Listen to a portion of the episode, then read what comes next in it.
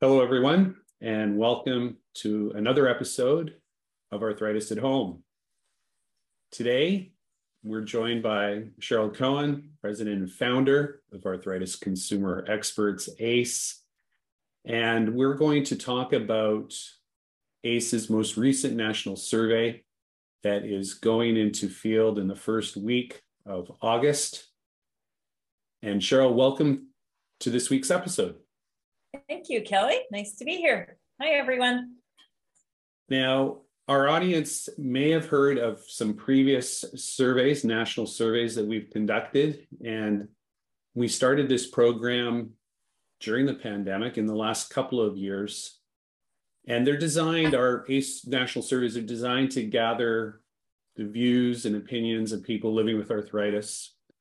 And that's information um, that's going to help us lead our advocacy efforts on some of the most critical issues facing people in the arthritis community um, that they've identified and helped identify for us.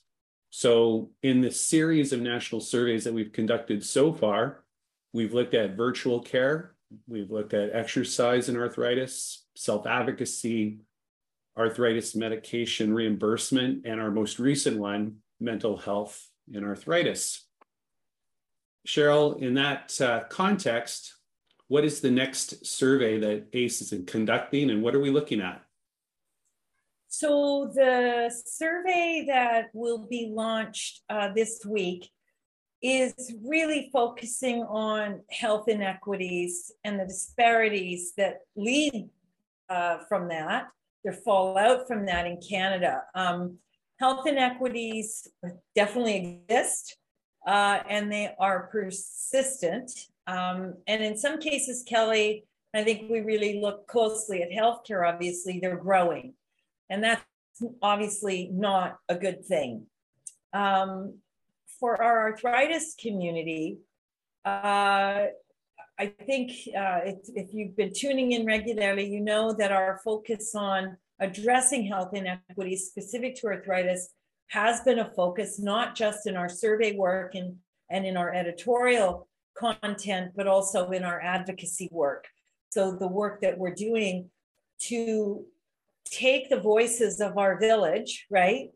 To take the voices of our community that are gathered through these surveys and turn around and share that information in an evidence based way to government, where it, which is where policy that would address health inequities uh, would be generated and, and, also implemented in the, in the way of our healthcare systems. Um, we've seen health inequities grow, as I mentioned, uh, in during the pandemic. In other words, the problems that people uh, who face inequities, the things that they were dealing with prior to the pandemic, simply carried on through the pandemic and in some cases uh, worsened. And I think um, that that is uh, can be seen clearly in uh, one particularly uh, important community, and that is our Indigenous brothers and sisters, our Indigenous uh, communities across um, the land. So it's so important, um, Kelly, to, to do this work. We have a moral and ethical responsibility to do this work um, because it's not enough that the person who is privileged by the color of their skin or their economic or social circumstances can get to healthcare. We all in our arthritis community must be able to get the healthcare uh, that we need uh, and delivered to us in ways that are culturally sensitive and appropriate. And just a reminder to our audience that our previous surveys are available for viewing on our website in a section called ACE National uh, Surveys. And when they look at those individual surveys, which I listed earlier in the introduction, they can see that we broke down the analysis of findings. So we looked specifically at the responses from what are called BIPOC or Black um, people of color or Indigenous communities, people living in Canada, um, to look at how their um, responses differed from non BIPOC. So they can find that information. Um, in, in all those different surveys. What we've done with this focused one is specifically look at health inequities, as you mentioned, Cheryl. When we when we speak of health inequities, just maybe to help out our viewers, what what exactly do we mean? Well, health inequities, um, as you pointed out in our previous surveys, we could see them in the results. So, in other words, it's one group of people in comparison to other another group or groups of people uh, who have different racial characteristics, different cultural characteristics, and we see differences between them, Kelly. And we call those differences inequities. It's that simple, really. Um, and they're often related to what is known as social determinants of health. And um, so there are social and economic disadvantages, and those social and economic disadvantages result in lower health outcomes or disadvantages or inequities, whatever kind of label you want to put on it. Um, inequities in health outcomes or in access to care can can also be systemic, um, where you know these disparities are observable, as I mentioned before, across different populations uh, of people. Um, so our survey, this survey that we're speaking about today, um, is to increase our understanding and also then raise awareness about these inequities specific to arthritis care um, and to service delivery, treatment, management, et cetera, et cetera. So um, you can't fix a problem unless you know the breadth and the depth of the problem. And I think um, from a crowdsourced data perspective, this work hasn't really uh, been done or done uh, enough uh, in arthritis. So that's something that we can change, and it's our responsibility um, to take action for? Like, what, what are people being asked to share in the survey? Well, we're asking folks whether you believe you are facing a disparity or an inequity or not. We're asking everyone to take the survey. But obviously, we're specifically interested in the responses of people who are going to answer um, who are facing inequities. We need to know at a deeper level why people think those are happening to them uh, so that we can better understand them and better articulate them through through our writings uh, and our advocacy um, work. So the survey really asked Kelly about details of inequities and discrimination that people living with arthritis um, have experienced or witnessed. You know, it could be a family member sitting in a clinic uh, with a physician and they observe the kinds of care or treatment or uh, uh or lack thereof um, for that person, not necessarily for themselves. And then the impact of those incidents uh, and, and also how people care for themselves. It's not, um, you know, the for people who face inequities, the burden to fix them should not rest on their shoulders. Hmm. These are system issues. These are for people who are not facing those disparities, for those people to fix them. So um, it is to genuinely learn and then turn around and um, and do the work that is required to, uh, uh, for lack of a better word, expose the the discrimination. This this you know expose the racism.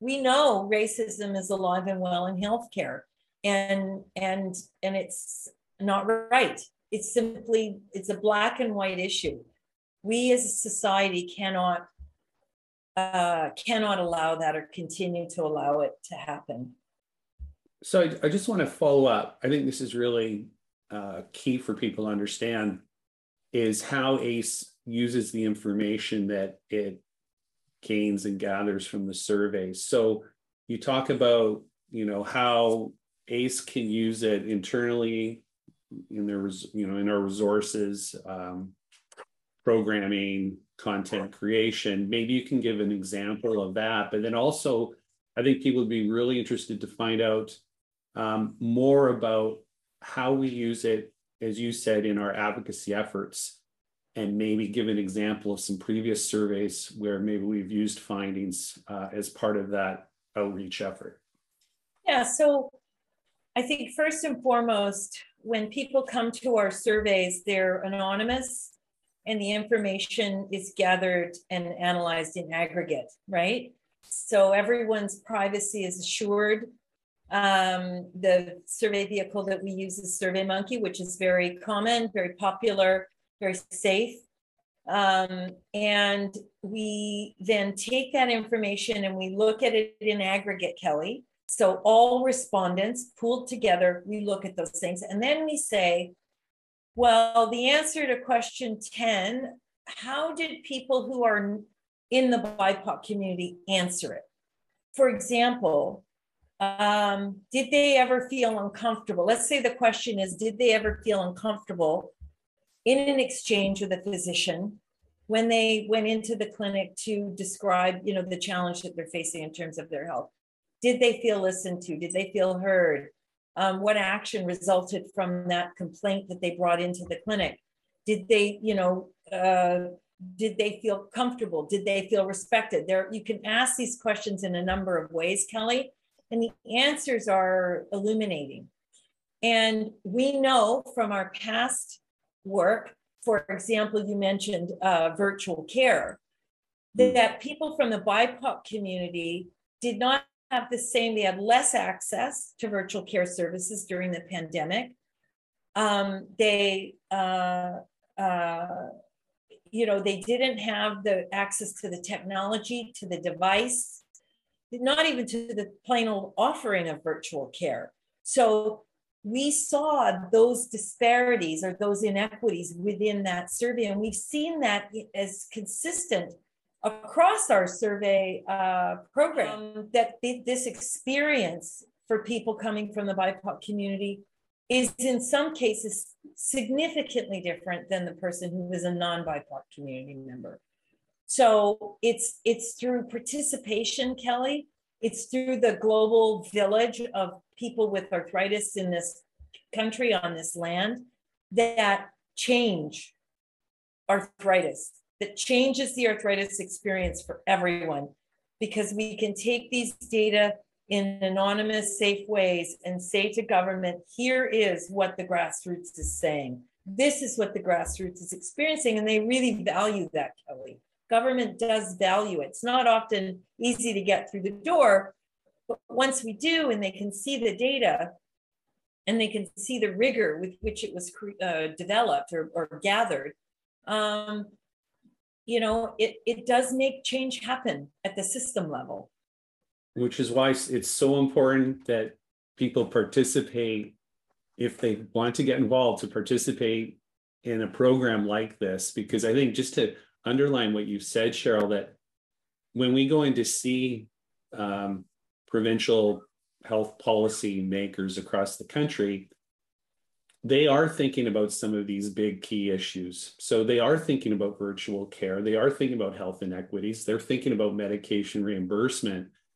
What these surveys do is give us the real stories from real people from our community, and we share that perspective with them. So if they're looking at these big topics, they're looking at it through the arthritis lens now as well. Yeah, absolutely, Kelly. And it, that you remind me to, to let our viewers know um, the survey, you know, it's easy to find. They just have to go onto our website. The link is there. Um, it is voluntary, obviously, it is anonymous. Um, you can stop the survey at any time if you decide to.